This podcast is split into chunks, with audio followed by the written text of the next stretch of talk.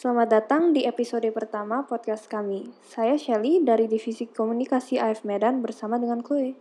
C'est Chloé, la directrice de l'Alliance française de Medan. Saya Chloé, directeur di AF Medan. Oke, jadi di episode pertama kita, kita akan menanyakan kepada Chloe, kenapa sih kita membuat podcast ini? Alors, Chloé, pourquoi on commence de faire ce podcast? Nous avons décidé de nous lancer dans cette aventure des podcasts pour offrir plus de contenu à nos abonnés et qu'ils puissent en profiter tout le temps et à n'importe quel moment. Ça va permettre euh, d'éveiller leur curiosité sur euh, les cultures francophones et euh, la beauté de la langue française. Par exemple, les podcasts de contes, ça permet à tout le monde, à n'importe quel moment de la journée, d'écouter et de s'éveiller à la culture d'un pays francophone. Les contes sont une ouverture vers l'imaginaire et nous permettent de mieux comprendre l'humanité, qui nous sommes, où nous allons. Super! Jadi, kami memulai petualangan besar podcast ini untuk menawarkan lebih banyak lagi konten kepada pengikut kami di seluruh jejaring sosial, yang bisa dinikmati kapanpun dan dimanapun.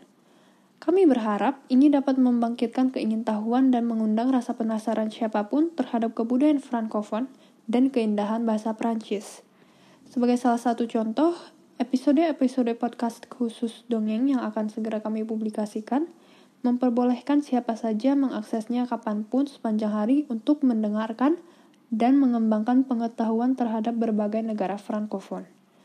Menurut Chloe, Dongeng adalah salah satu wujud karya imajinatif yang dapat membantu kita untuk memahami lebih baik tentang kemanusiaan.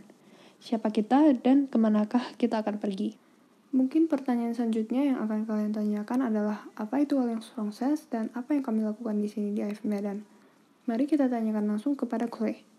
Chloé, est-ce que vous pouvez nous expliquer qu'est-ce qu'une Alliance Française et qu'est-ce qu'on fait ici à l'AF Medan? Alors, euh, l'Alliance Française de Médan, Elle fait partie d'un réseau, d'un réseau d'alliances françaises. Cette grande aventure, elle a commencé en 1884 à Paris, dans une volonté de propager la langue française à l'étranger.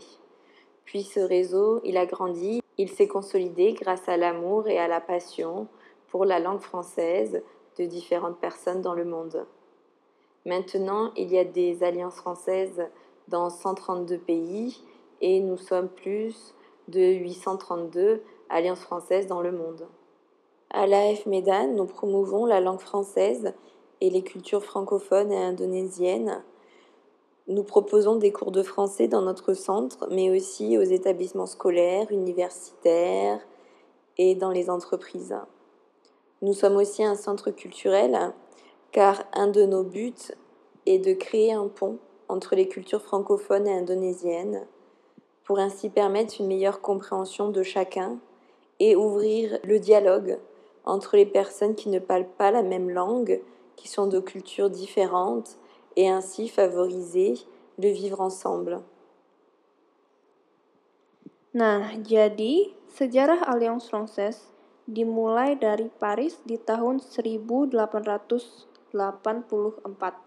dengan tujuan untuk mempromosikan bahasa Prancis di dan ke seluruh dunia.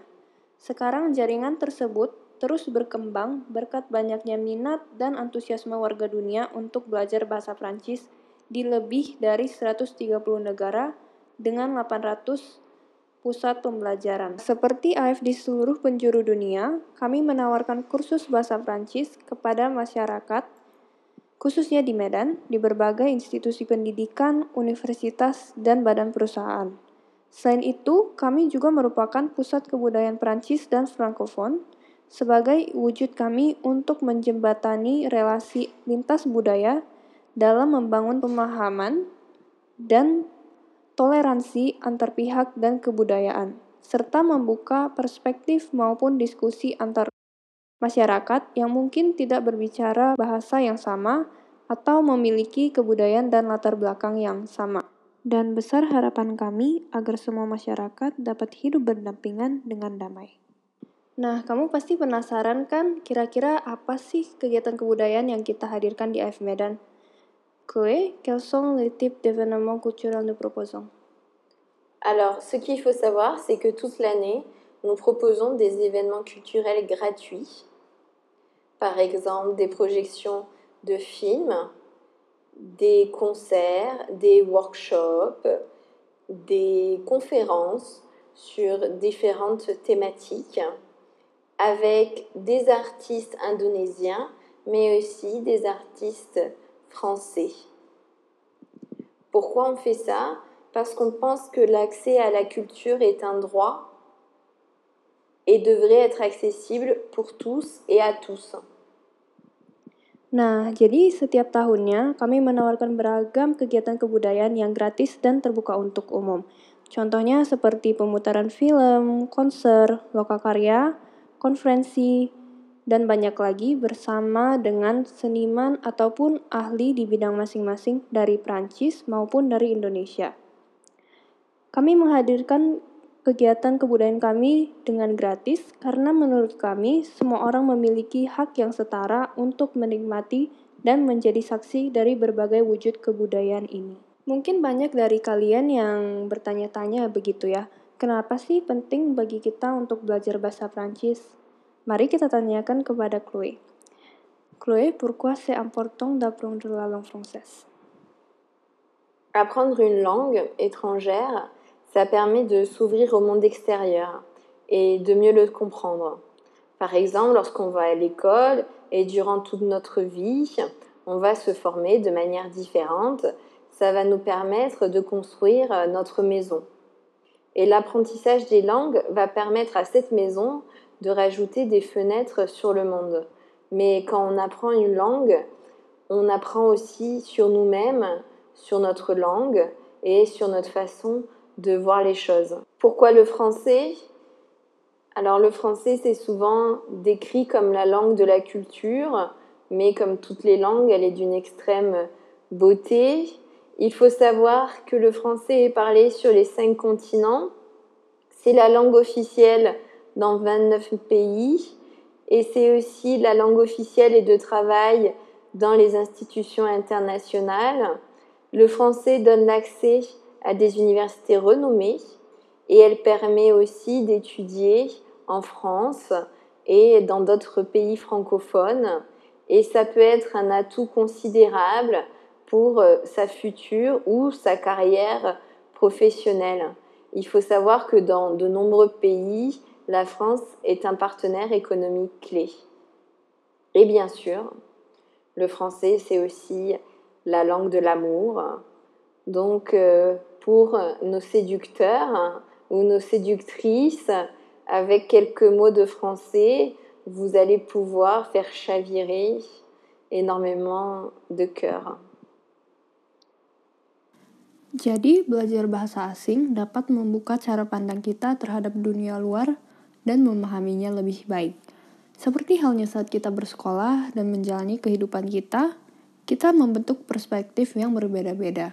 Dan menurut Chloe, hal ini bisa diibaratkan seperti membangun rumah. Dan dengan belajar bahasa asing, kita dapat menambahkan jendela untuk melihat dunia. Dengan lebih banyak jendela, kita tentu dapat melihat lebih banyak hal.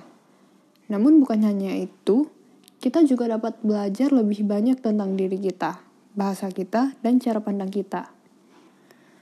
Lantas, kenapa kita belajar bahasa Prancis? Seringkali bahasa Prancis disebut sebagai bahasa kebudayaan. Namun seperti bahasa lainnya, ia juga merupakan bahasa yang sangat indah.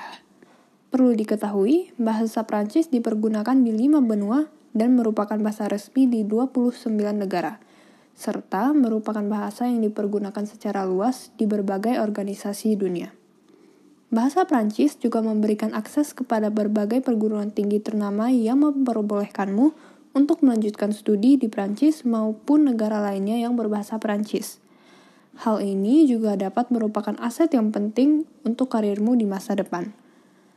Dan Prancis adalah mitra ekonomi utama bagi berbagai negara. Dan tentu, bahasa Prancis adalah bahasa cinta, bahasa yang sangat romantis. Jadi, bagi kamu para penggombal, dengan berbekal kalimat-kalimat bahasa Prancis, kamu pasti akan berhasil merebut dan menaklukkan banyak hati.